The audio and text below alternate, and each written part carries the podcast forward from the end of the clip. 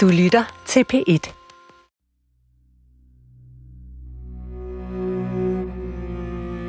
Eva har en høj standard for jurister, og i særlig grad for departementschefer.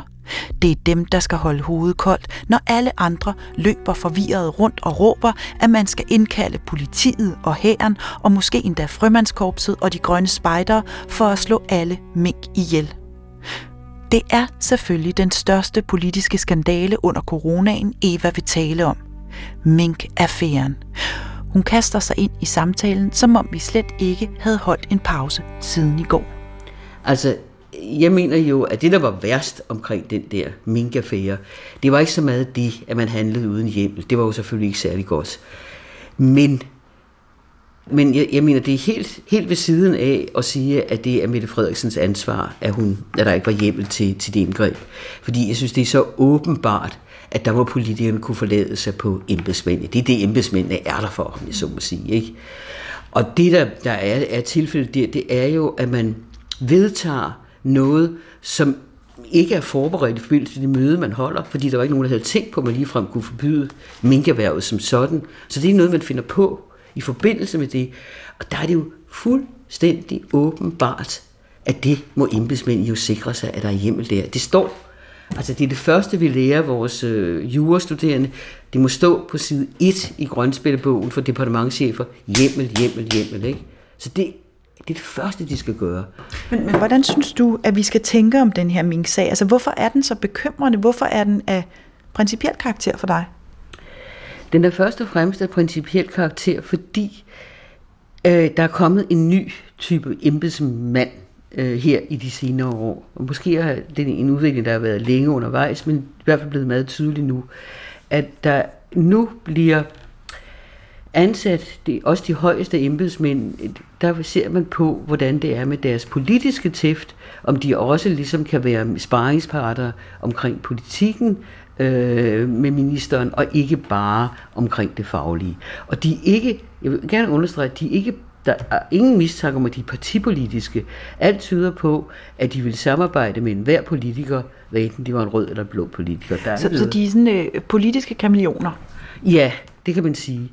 Men dermed er, er de i et vist omfang gået bort fra deres, deres faglige ståsted, hvor det vigtigste for dem var at hele tiden at holde øh, fat i det faglige. Det saglige, når ministeren kom med noget, så at sige, ja, det er muligt, at vi godt kan gennemføre det, men der er altså nogle problemer af forskellige karakterer. Det må vi i hvert fald lige have kigget på først. Øh, så, så, men, men jeg forstår godt, det er noget, du gerne vil, men der er altså nogle helt grundlæggende ting, som, som er en del af det danske øh, retssamfund. Og det skuer lidt mod det, så vi må lige se, hvordan det ledes, ikke? Sådan gjorde de i gamle dage, og det var selvfølgelig irriterende for en politiker, når han nu kom med et eller andet, så sagde de, ej ved du hvad, det nærmer sig lidt for tæt på grundloven, eller der er nogle internationale konventioner, eller, eller vi har en retstradition i dette land om lighed for loven, og det der, det er sådan... Det var selvfølgelig irriterende. Så kommer der en ny type embedsmænd, som når ministeren kommer med det der ønske, siger, nå, okay, lad os se, om det kan lade sig gøre. Vi prøver. Der må være en måde at, at, at der er nogle knaster på vejen, men lad os se, om det kan lade sig gøre. Vi spørger bagefter. det ved jeg ikke.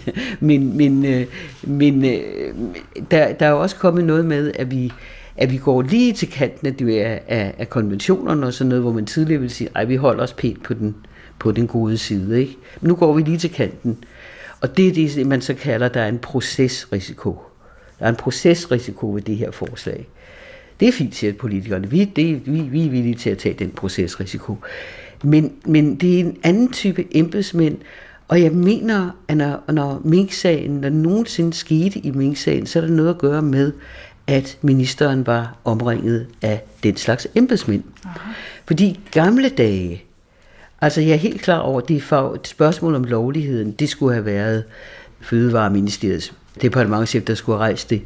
Men da det nu er sådan, og det ved alle de departementchefer, der er til stede, jeg tror, der er fem til det møde, at det forslag, der bliver stillet frem, det har slet ikke været, det er slet ikke et, der har ligget i, i papirerne, det er ikke forberedt. Der er ingen, der nogensinde, det er helt nyt at sige, at vi slår alle mink ned. Så mener jeg selvfølgelig, at Fødevareministeriets departementchef med det samme skulle have undersøgt det. Men jeg mener sandelig også, at statsministeriets departementchef, hun ved, det har ikke været forberedt nogen steder. Hun ved, det er hendes minister, der i morgen klokken 4 går ud og siger det der til den danske befolkning. Det første, hun skal gøre, er at sige, hallo, lad os lige sikre os, der er hjemmel. Og hun behøver ikke at gøre det selv. Hun har et kæmpe ministerium under sig med måske 100 øh, jurister ansat. Hun kan sige til dem, lad os lige sikre os, I sikrer jeg lige der i det, der er hjemmel. Ikke? Men i stedet så glemmer hun alt om hjemmel, og, og siger, så hvis vi skal have lavet noget, der er så stort, så skal vi i gang. Hvordan kan vi nu hurtigst muligt få ombragt så mange mink som overhovedet muligt? Det er ikke hvad øh, politiet kan hjælpe os, hæren kan måske hjælpe os, hvem kan.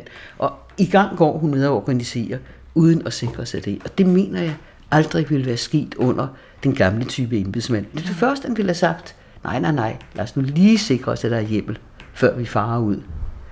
Men, men det vil jo så sige, at vi i fremtiden kan gå rundt som almindelige borgere og være usikre på, om ministerierne, altså om staten overholder loven? I princippet ja. I princippet ja. Men, men altså, man kan jo også forestille sig, at, for, at det her var lidt af et wake-up call øh, for både politikere og for embedsmænd, da de, da de nu så, at det her skete, om jeg så må sige. Ikke? Mm. Så det kunne man jo håbe. Det øh, mener jeg så ikke, der er så meget grund til at håbe på, fordi øh, der sker jo så også det, at da Mink-kommissionens rapport kommer, og den er meget kritisk over for embedsværket, med fuld ret mener jeg, at det er helt klart deres ansvar. Den er meget kritisk. Så vælger statsministeren jo i stedet, hun har meget tæt til et samarbejde med sin departementchef. Så det naturlige havde været, at hun havde sagt, jeg er inhabil i denne sag, jeg træder et skridt tilbage, Barbara, jeg bliver desværre nødt til at sende dig hjem, og så må vi hurtigst muligt have en tjenestemandsdommerstol til at afgøre, hvad der skal være øh, resultatet af den der kritik. Øh, det er jo ikke sikkert, at, at øh, det havde ført til de store repressalier, altså at de øh, fire embedsmænd, der blev øh, i Tamilsagen, der kom for en øh, tjenestemandsdomstol, var det kun de, de, de tre blev frifundet. Det kunne jo også være sket for Barbara, hvem ved. Men det, der jeg synes er mærkeligt, det er, at i stedet for at gøre det, så siger statsministeren, ah, den kritik er ubehagelig, kan vi ikke komme udenom den? Og så sender hun det der, det sender hun så ned.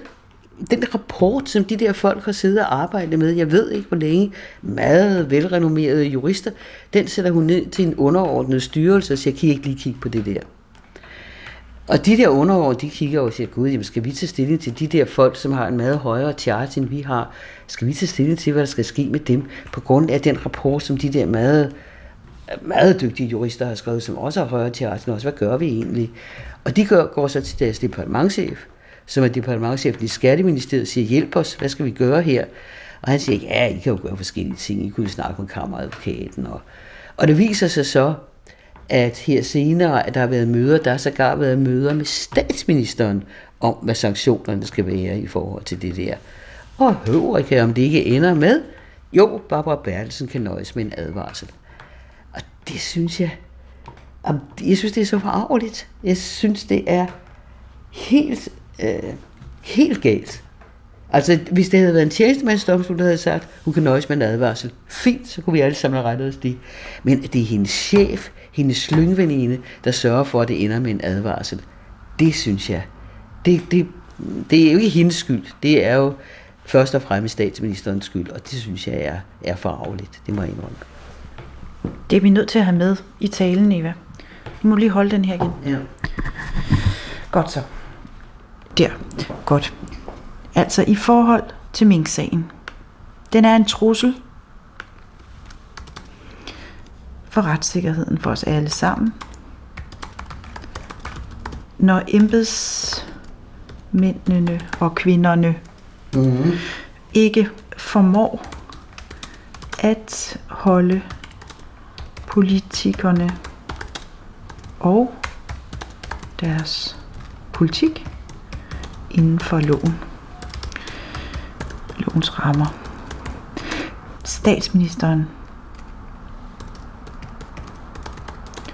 burde ikke have blandet sig i Barbaras BB's tjenesteforseelse. Forseelse. Men burde i stedet have overgivet sagen til en tjenestemandsdomstol. Hedder det det? Ja, er det tjenestemandsdomstol. Det kunne da godt være, at jeg kunne blive jurist så. Ja, kunne det da. Hans domstol. Det er aldrig for sent Nej, at skifte kurs. Nej. Godt. Og så skal vi måske bare lige sige, denne her nye type embedsmænd, den bryder vi os ikke om. Vi foretrækker den gammeldags. Vi foretrækker den gammeldags slags, som overholder regler.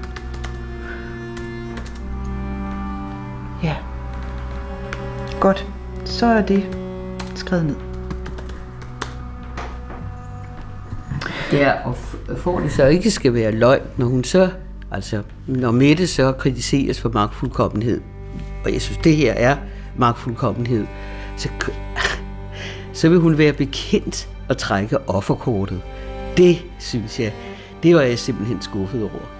Altså, en ting er, at man udøver magt, og man er glad for det, og så videre.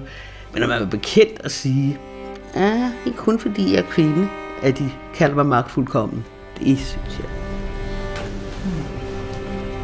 Det kan jeg lige tage med her. Ja, jeg har i hvert fald aldrig troet.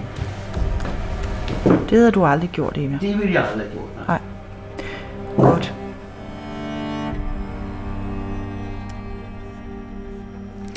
Jeg indrømmer, at man skal holde tungen lige i munden, når Eva tager os gennem Mink-sagen. Men summa summarum er altså, det står på side 1 i grønspættebogen for departementschefer, at man skal sikre sig, at der er hjemmel. Den vil jeg gerne læse, den grønspættebog. Måske skulle Eva simpelthen skrive en opdatering af den til de nye embedsmænd og kvindetyper med lige lovlig meget politisk tæft. Det kunne jeg jo notere i en parentes i vores noter til talen. Og så tror jeg da lige, at vi skal tage den der med offerkortet op. Altså Eva havde aldrig selv trukket offerkortet. Kvindekortet. Hvad må hun mener med det?